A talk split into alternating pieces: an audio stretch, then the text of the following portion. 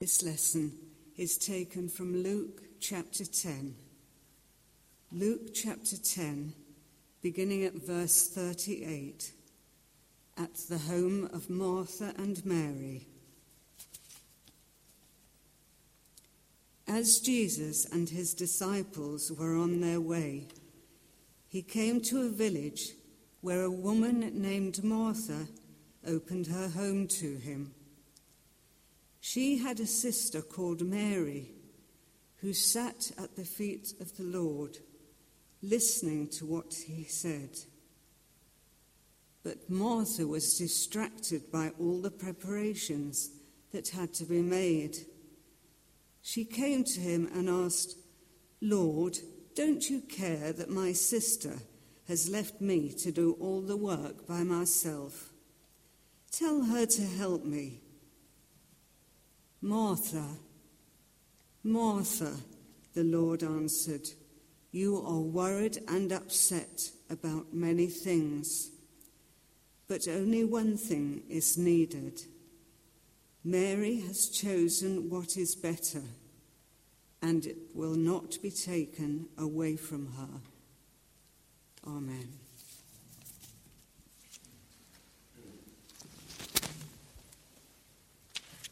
Thank you, Steph. If you could just um, uh, put up the previous slide, Andy, that'd be helpful.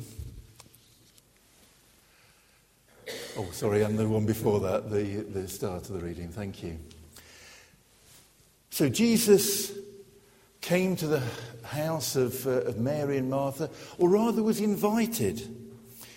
You see, Martha gets a, a bad press for, for not getting her priorities right. But actually, it was her who invited Jesus. As Jesus and his disciples were on their way, he came to a village where a woman named Martha opened up her home to him. So, uh, you know, she, let's not give her too hard a time. She opened up her home to him and therefore felt a responsibility to, to, uh, to make preparations.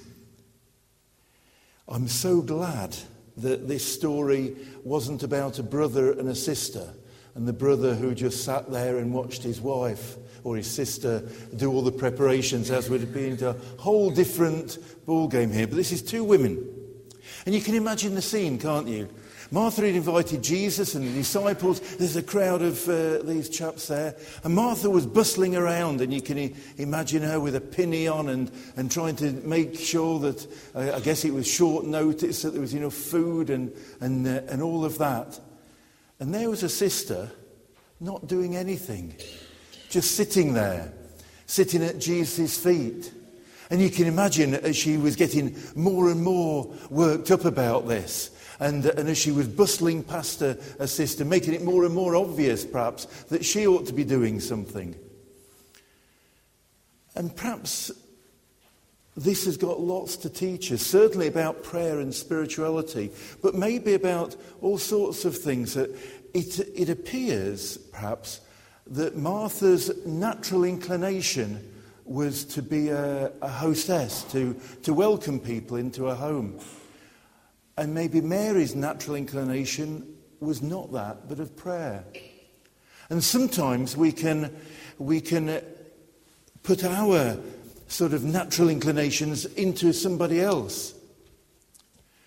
That, and this came up in the, uh, in the worship committee meeting that we had, that was fascinating that so many different perspectives and ideas. Some people want to be quiet say in, uh, in the offertory. Some people think it's great that we can chat and how are you? How's your week been? And that really helps them in worship. That there's different things and we, we need to uh, perhaps respect that different people just uh, have different ideas and different perspectives. But in this story, it was one about activity and about listening to Jesus. I find this story quite challenging for me because my natural inclination would be more of a, a Martha. I'm not saying about cooking and, um, and all of that, but, uh, but just to be active. I, I, I think I'm, uh, I'm doing a good job if I'm active, but if I'm just sitting there, perhaps reflecting, maybe praying, well, am I wasting my time? You know, I could be doing something. And uh, I don't know where you stand. Maybe you're like me, more of a Martha, the, the being active. And perhaps we need to learn. Learn from Jesus' words. When Martha was saying, Tell her off. Tell her to help me. She should be doing what, uh, helping me with what I'm doing. But Jesus wouldn't do that. Jesus said, No, Mary's doing the right thing. And, and, and you, you're, you're distracted, Martha. And we can get distracted, can't we? Can dis- get distracted with activity rather than just actually sitting. And in this period of Lent, perhaps this is something that we need to do to sit, perhaps to read through the, uh, the gospel readings. And perhaps just take that extra time. I wasn't joking when I said give up Coronation Street. It wouldn't be a hardship to me, but um, maybe match of the day might be. Um, but just to take, uh, miss out on something so that we can actually be more like Martha. In our Easter activities, which uh, I'm uh, encouraging you to get involved in, there aren't as many this year, and that's deliberate. So that it's not a, um, a hive of activity, but we're concentrating on worship and want to make worship really special this year to enable us to be refreshed, to go out and to, to serve the Lord in, uh, in, in other ways. We wanted this, this Easter to be, to be more of a Mary experience than a Martha one. There will be activity on the Easter Saturday. Well, you've got to mix it a little bit, haven't you? So I just encourage you to listen to what God's saying through these words. And perhaps He's saying to me and to you to not be such a Martha and to be more of a Mary and sit at Jesus' feet. Of course, it's no good just sitting at Jesus' feet.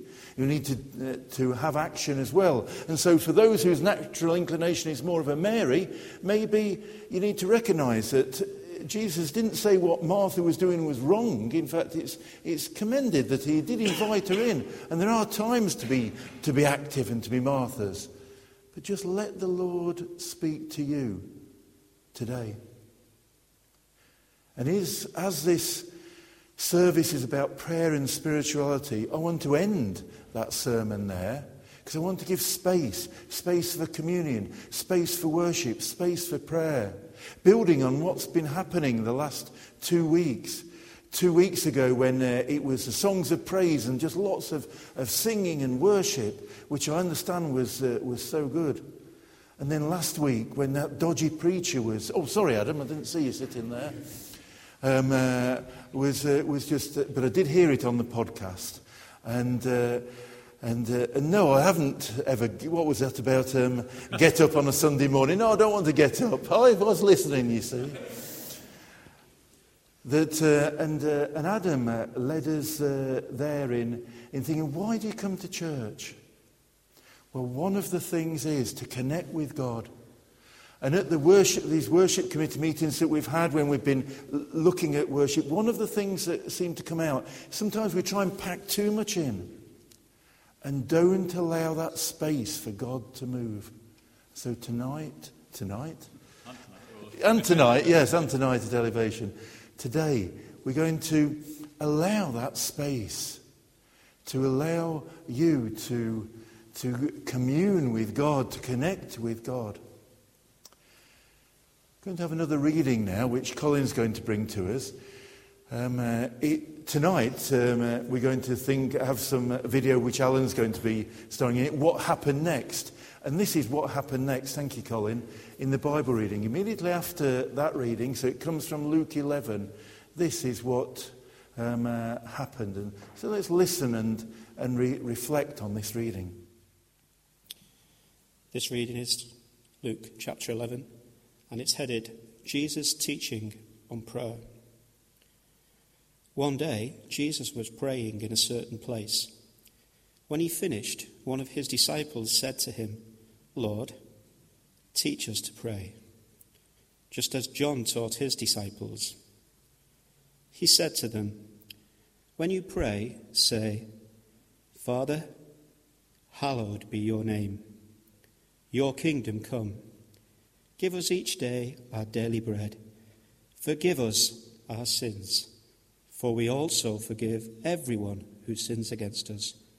And lead us not into temptation. Then he said to them, Suppose one of you has a friend, and he goes to him at midnight and says, Friend, lend me three loaves of bread, because a friend of mine on a journey has come to me, and I have nothing to set before him. Then the one inside answers, Don't bother me. The door is already locked. My children are with me in bed. I can't get up and give you anything. I tell you, though he will not get up and give him the bread because he is his friend, yet because of the man's boldness, he will get up and give him as much as he needs. So I say to you, ask, and it will be given to you. Seek, and you will find. Knock, and the door will be open to you. For everyone who asks receives. He who seeks finds. And to him who knocks, the door will be opened. Which of you fathers, if your son asks for a fish, will give him a snake instead? Or if he asks for an egg, will give him a scorpion? If you then, though you are evil, know how to give good gifts to your children, how much more will your Father in heaven give the Holy Spirit to those who ask him? Thanks be to God for his word.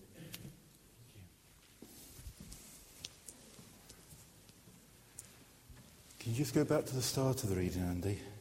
Just to highlight one or two things from this. So, at the beginning of the reading, Jesus was practicing what he preached. He had told them to sit at his feet to spend time with, uh, with him. And, and now, Jesus,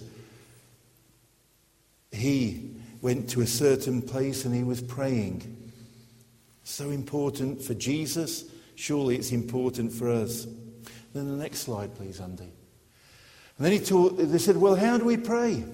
And so he taught them the Lord's Prayer. This is one version, there's another version um, uh, elsewhere in one of the Gospels. And in a moment, we'll be praying the Lord's Prayer. And it's very helpful, I think, just to reflect upon the words of the Lord's Prayer, because it's a, a, great pattern of prayer. And, uh, and maybe over Lent, you might want to spend some time doing that. And then he, he gave two conflicting, really, um, uh, ideas about prayer. If you could just move on to verse 5, um, thanks. This one about persistence in prayer. And told this story, it's a parable about a, um, a friend who, who knocked, and it's really about persistence in prayer. And sometimes prayer is needed like that that we continue in prayer. It's not instant answers, and we can do that. And sometimes in that persistence in prayer, there's a real journey of discovery and journey of communing with God, which is really valuable. But then, if we move on to verse 9, um, following Andy, please. There's the immediacy. Ask and it will be given to you. Seek and you'll find. Knock and the door will be open to you. Not so much the, the thing that you uh, were praying about, but that the Holy Spirit will be given. And it's that, that if you seek the Lord, you will find him. He'll knock on the door and, uh, and you can open that door and you will find him. And sometimes it's great just to rejoice in that immediacy. I'd like to, to end with a story of, uh, of this lady. Her lady's uh, Brandice is her name. And I, I, shared this story at the Youth Alpha meeting, which, uh, which seemed to go well last Friday. Please continue to pray for that. And this lady had a tough upbringing. And uh, it's a long story, which I, I, won't say all of it. But uh, she was brought up in a brothel. Her mum was a prostitute. In fact, the mum owned the, uh, ran the brothel, um, but also worked as a prostitute and, uh, and she was on um, a series of, of men, um, uh, was, was there. like fathers to her at times, at other times not so. Her real dad left when uh, she was very young because he battered the, uh, the, the, the wife and children. She then ended up at a horrible flat with cockroaches and all sorts of things. She was on drugs at 14. She, uh, she became a prostitute herself. She was a bully at school. She, they found, found out that she'd kicked this other girl because they actually found the imprint of her boot on uh, the girl's back. Such was the violence. And then one day, these group of people in a church started praying. And as they prayed, they prayed, Who should we go out and talk to? And as they prayed, they were told to, to go out, and there would be a lady there with a particular sort of coat on. And so they went. And they found this lady, and it was this woman's mum.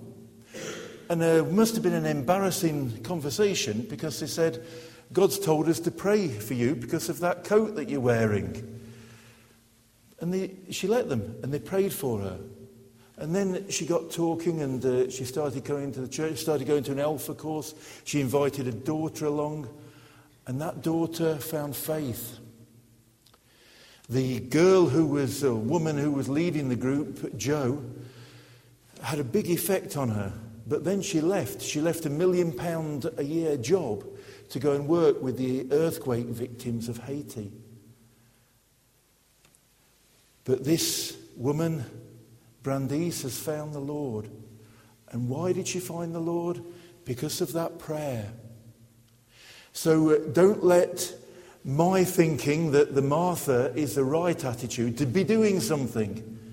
Maybe Mary has it right to actually be praying because prayer can be effective and prayer coupled with action can be powerful and effective. So this Lent, let us meet with God in prayer and let us be prepared to do what he tells us because who knows what the consequences of that is. And as we now turn to communion, let us not think, oh, this is taking a long time because communion will take a long time today. Let us think, oh, this is taking a long time in God's presence. Let us use this time perhaps to reflect on the words of the Lord's Prayer, maybe to reflect on what's been said, maybe to be reflecting on the elements of the bread and wine, maybe to, to be praying about other people that, uh, that need our prayers, maybe about ourselves.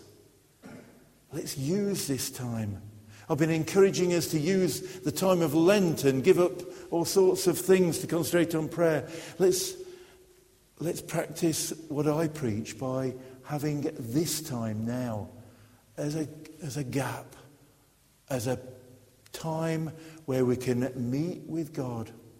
And during this time, if anybody feels that they, they want to be prayed for, I just encourage you to uh, just put up your hand.